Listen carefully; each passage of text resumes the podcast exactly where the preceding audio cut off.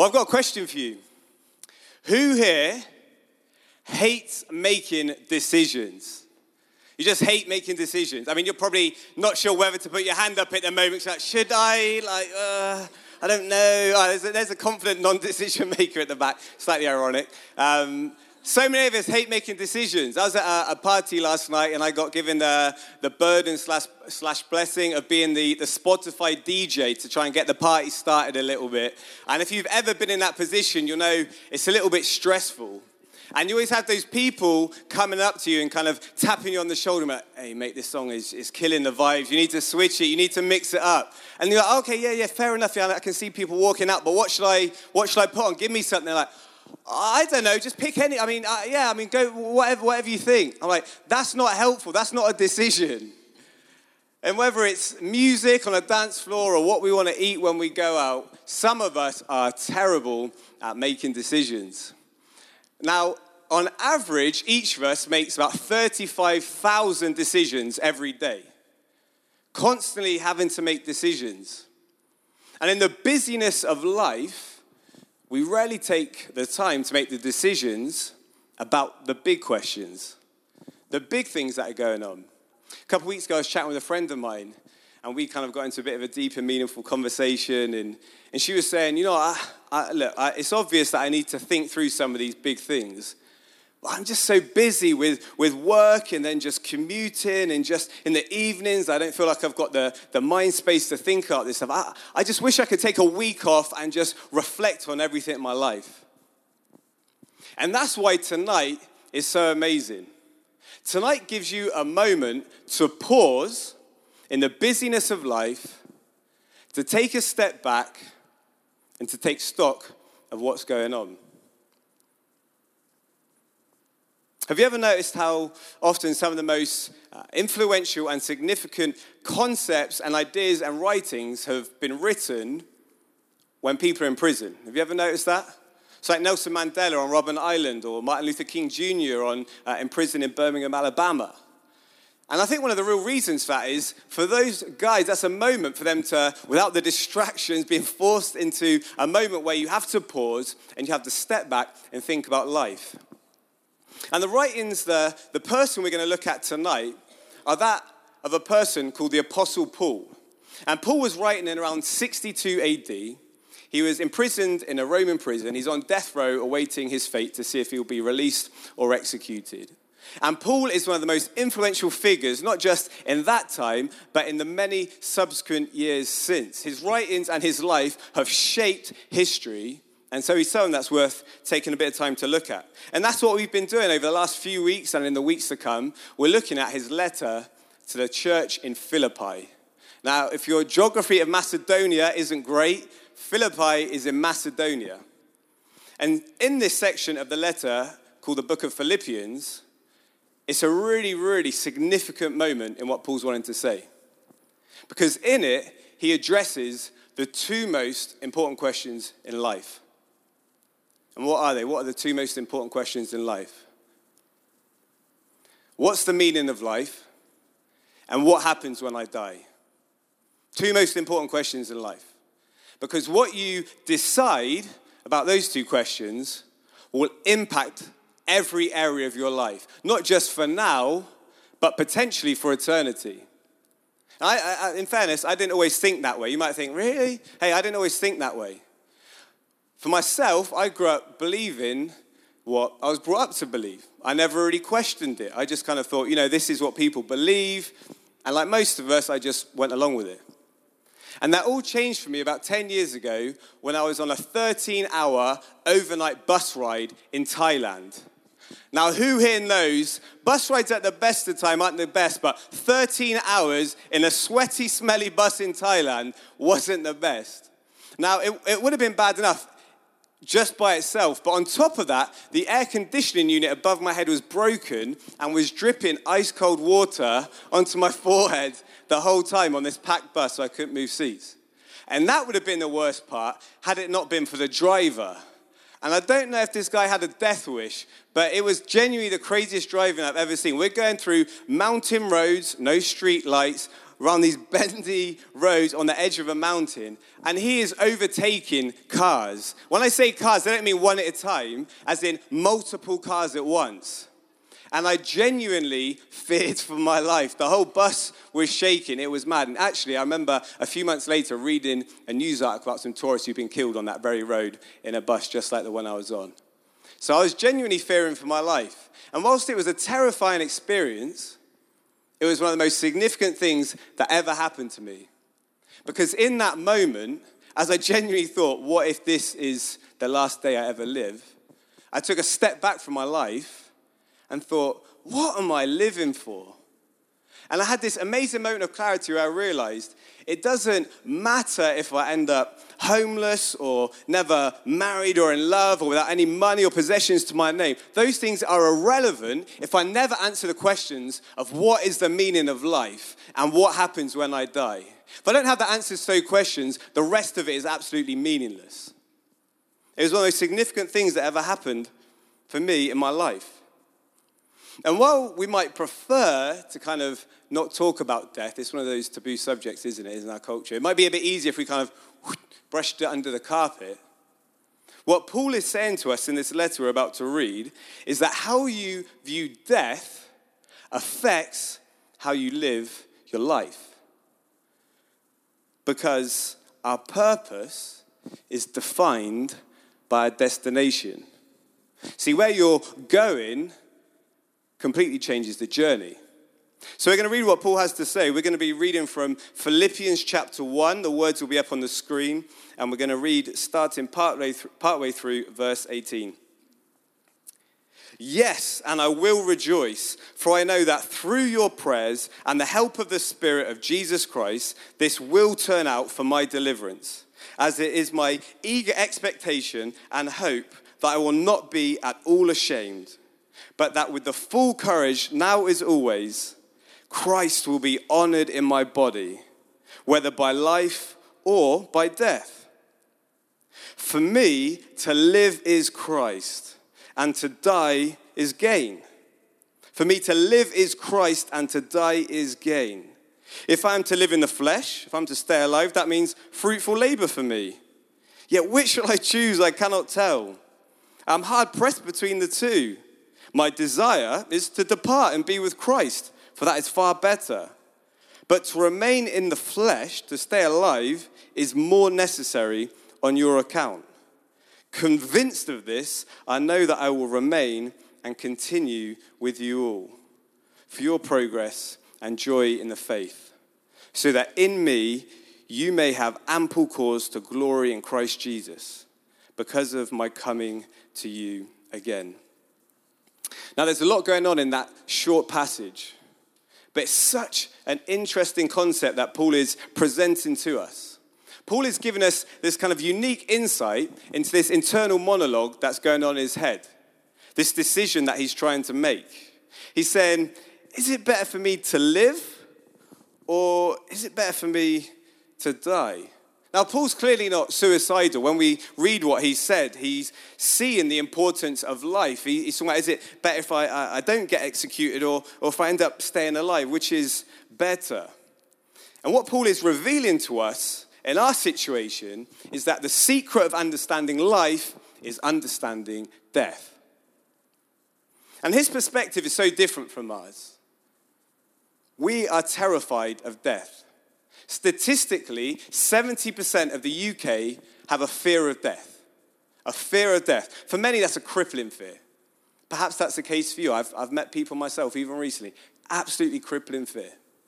For others, it's an anxiety. For others, for many, we just kind of ignore it a little bit. We just don't talk about it, we just numb to it, pretend that it's not happening, especially if we're young. But Paul doesn't let us get off that easy. He hits us with those two questions what is the meaning of life, and what happens when I die. And Paul says, what's his answer? To live is all about Jesus Christ, knowing the love of Jesus and showing it to others. Paul's answer, again, is very different than how many people in our society would answer, right? I mean, how would people in our society answer that, that question, that phrase, to live is? For many people, to live is money. To live is fame. To live is sex. To live is romance. To live is partying. To live is entertainment and having fun. To live is being comfortable. How's that been working out? Is it fulfilling us? You don't have to look too far to find out the answer. We live in a society that's more medicated and in debt and addicted and lonely than ever because our answers aren't working. And Paul says he's found the secret, he's found the answer. Now, this was a guy who had things that, by our worldly understandings, had reached it. You know what I mean? He, he had the money, he had the respect of people, he had succeeded in people's eyes. Yet he said none of that meant anything.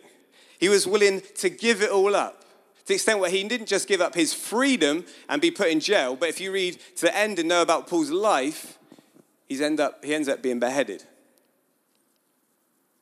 And Paul says there's something that is worth giving everything for. And what is it? He says, I've met with Jesus. I've experienced Jesus. He's real. He's who he said he is. You know, he said he was God and he is.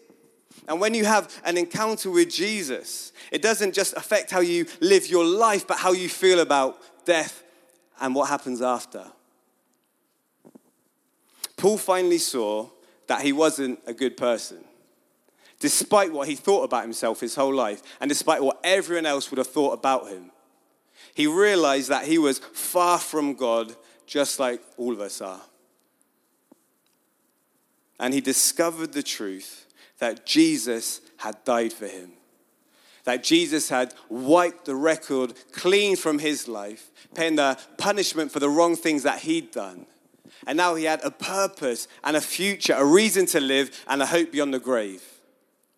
But Paul, it changed everything. It gave him a confidence that when his fleeting life ended, whether it was at the hands of a Roman executioner or while he was old and grey in his bed, he knew that one day he would breathe his last and he'd wake up face to face with Jesus. He had that confidence. And when you discover the secret like Paul, when you experience what he experienced, something happens that is a bit like a parable that Jesus told. Jesus tells a parable of a man who found a treasure in a field. And it says, when he found this treasure, he went and joyfully sold everything he had. He delighted in just, hey, yeah, yeah, take it, just whatever I can get for it. He sold everything he had to buy that field. And the message of Philippians, the message of the treasure in the field, the message of the gospel is that Jesus is worth everything and he changes everything. Because death isn't the end. So this life isn't all that there is. And one day, you and I will see him face to face in what the Bible calls paradise, heaven. No more suffering or that pain you know, that will be gone. The loss and loneliness, no more. And the key thing, as Paul says, is that you get to be with Christ. Now, what will that be like to be with Christ? Now, let's, let's be real. That's kind of hard for us to wrap our heads around because none of us have ever been with a perfect and perfectly loving person. So we don't know what that is uh, kind of exactly going to look like. But what we do know is that whenever you go to someone's home, the host of that house completely affects the mood and the atmosphere of that home. And so when you get to be at home with God in the presence of Jesus, you're in the presence of the one who invented laughter. You're in the presence of the one who invented joy and adventure and excitement and peace. Every emotion you can ever imagine amplified. Untainted, not held back. The, the, the joy that you experience, that you always have that niggling thing of, well, yeah, it's going to come to an end. The, the holiday's going to end. That, that person's going to eventually go, perhaps. No feeling of when will it end. A peace without wondering, well, what, what if something snatches it away? That's what we have waiting for us. And just imagine, as, as amazing it will be, that's not even close. In 1 Corinthians 2 9, it says, No eye has seen, no ear has heard, no heart has imagined what God has prepared for those who love him. You can probably imagine some pretty amazing things that heaven will be like, and you won't even come close. That's what Paul says those who love Jesus have waiting for them. And so to die is gain because you get to be with Jesus. So again, we have to come back to these two questions What is the meaning of life, and what happens when you die? If to live is gain, so Paul's saying to live is Christ, to die is gain. Well, if to live is gain and there's no real meaning, what, what does that look like? Well, invest in now. Spend all your attention on the years you have on this earth to invest in every day that you have. Focus on making as much money as possible. Acquire as much stuff as you can and strive to have a comfortable life filled with entertainment. Follow your own moral compass and do what you think feels right to you, no matter what anyone else or God thinks. Do all you can, if to live is gain, do all you can to extend your life by as many days as you can. Because this life is all there is, and death will be the end. Be ruthlessly safe and relentlessly careful to avoid any potential risk. Serve others and give to the poor. Enough so that you feel good, but not so much that it impinges on your own comfort. Don't waste time with church unless it improves your social life. But then if it doesn't, or it gets boring, or you find somewhere better to be, ditch it. If you have a respectable job, are physically attracted, are married with successful kids, have a nice house, good clothes, a decent car, then people will respect you and admire you. And those are the things that matter most. So give all your attention to that. And that's a picture of what the majority of lives in Sidcup would look like right now. We live in one of the most uh, affluent and comfortable, and from the outside, successful parts, not just of the UK, but the entire world. And the reason that it's not satisfying, and the reason that it's not something to be celebrated, is that all of these things are built on temporary and transient foundations, sinking sands.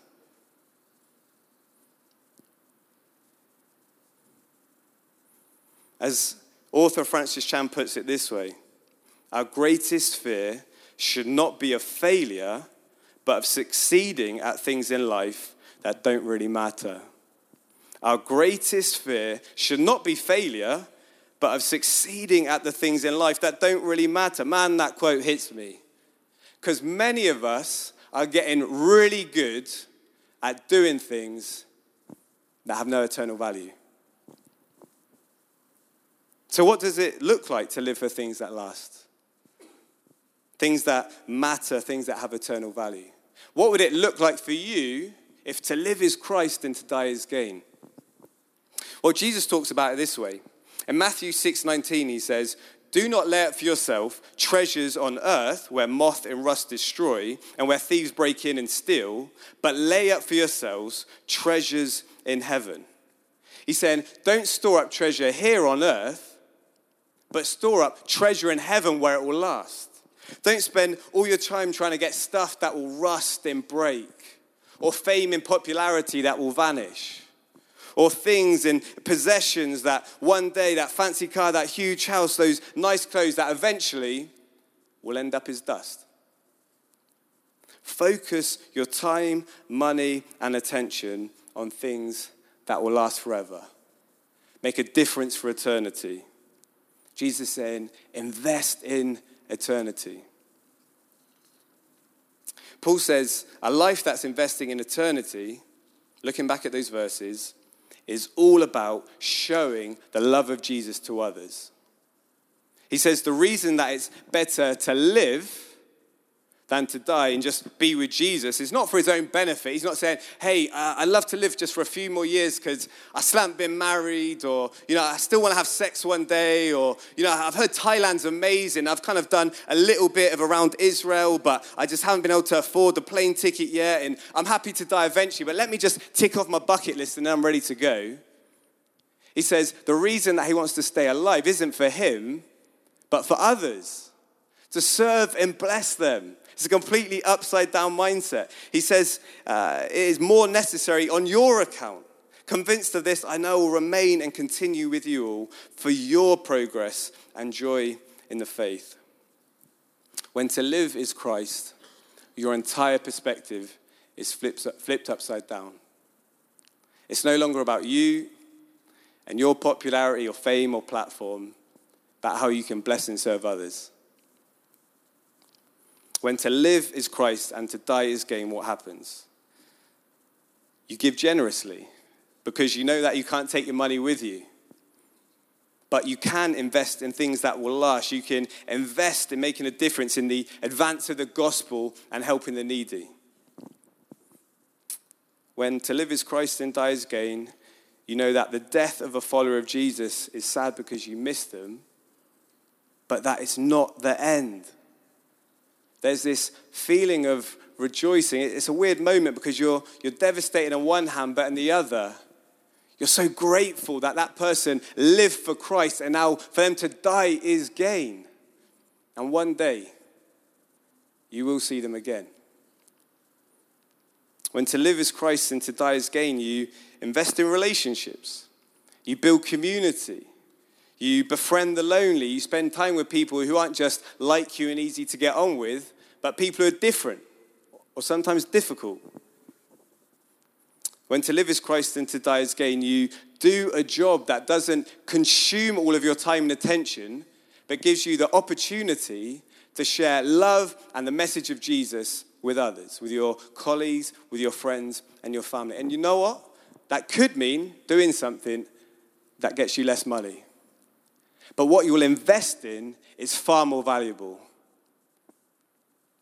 When to live is Christ and to die is gain, you stop comparing and competing with others and start celebrating their successes.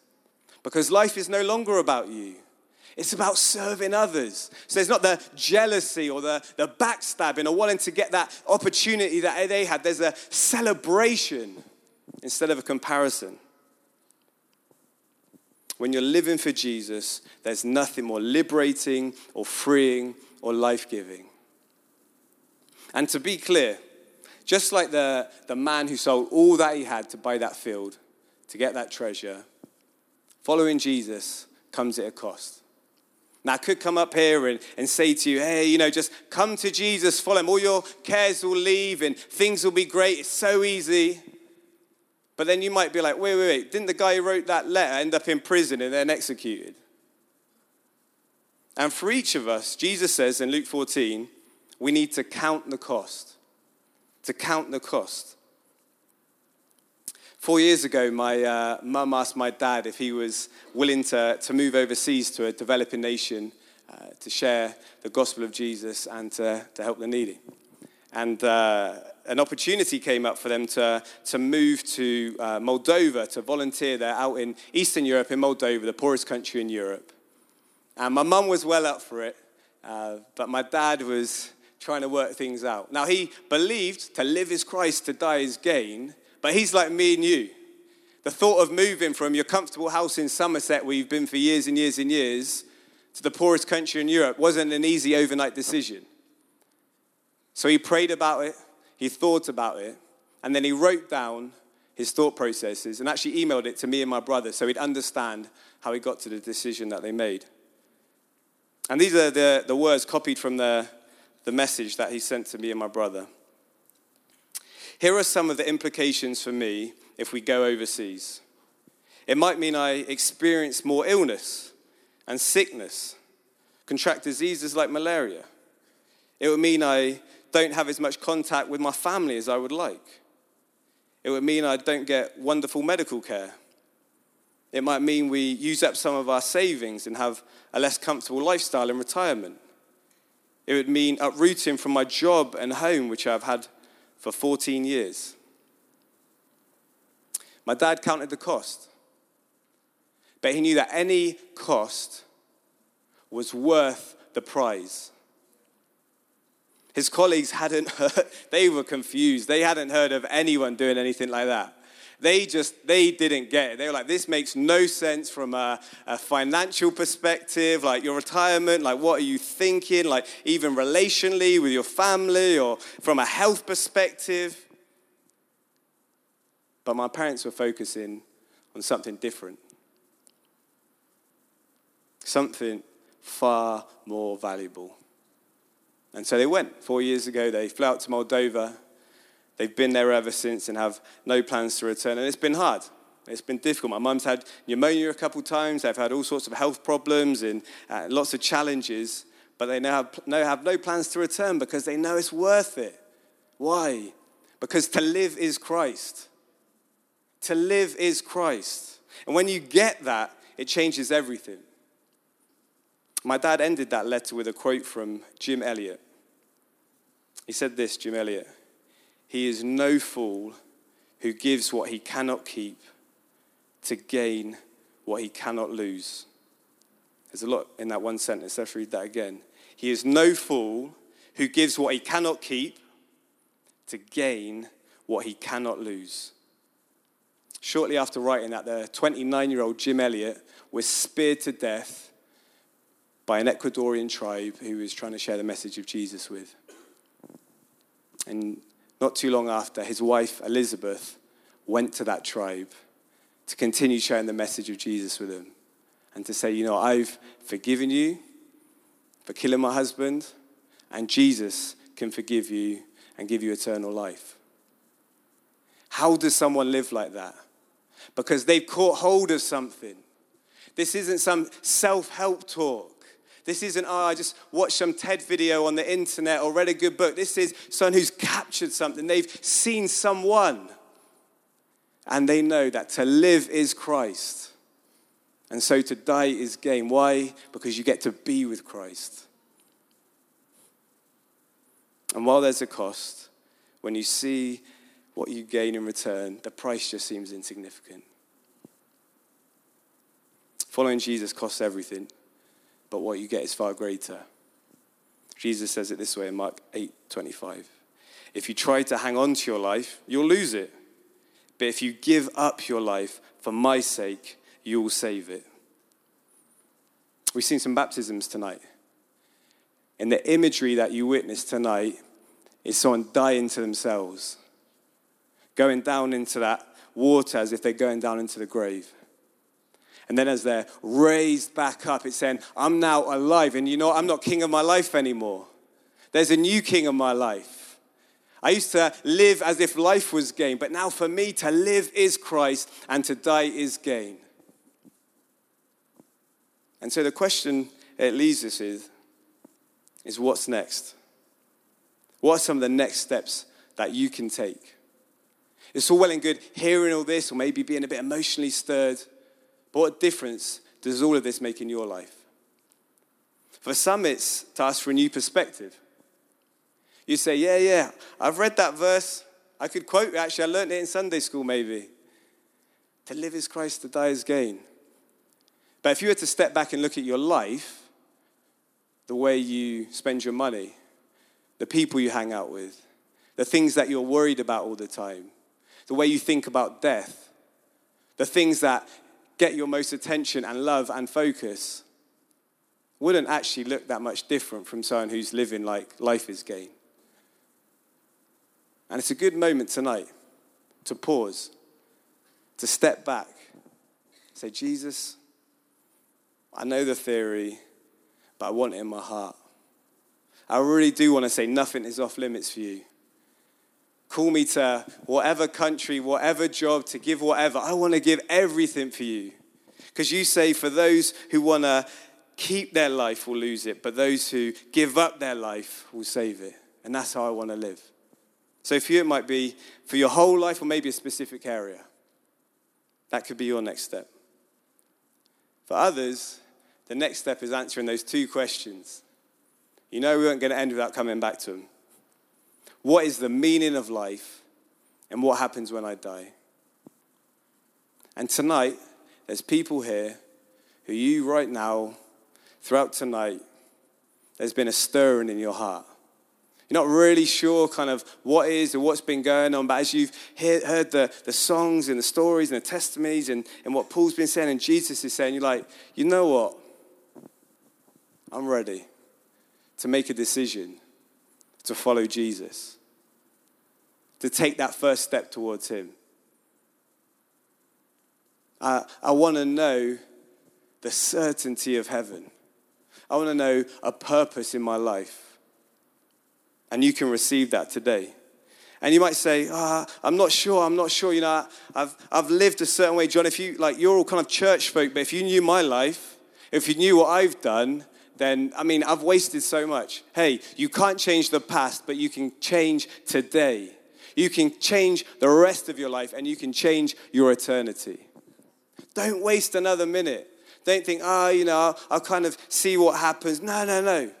The best decision I ever made, the best decision that Ross, Ross or T ever made was to take that first step of saying, I'm all in to follow Jesus.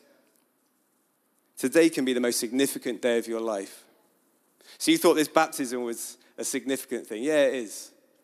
But the most significant thing that can happen in your life is to take that first step, saying, I want to follow you, Jesus. Hey, you don't have to clean up your act. You don't have to become some religious or holy or spiritual person. Now, Jesus has done all the good stuff for you. The Bible says your first step is to believe in Him and to receive His love. If you don't believe me, here's the words of the Bible. It says, If you confess with your mouth that Jesus is Lord and believe in your heart that God raised him from the dead, you will be saved. That's a promise, that's a guarantee. And in a second, we're going to pray a prayer together. And I invite you to pray that in your own heart, saying, Jesus, I want to receive your eternal life, the purpose you have for me. And if you want to do that, it's the best decision you've ever made. You can know the, you can know the love of Jesus, the meaning of life, and the hope of heaven beyond death. Let's pray. Hmm.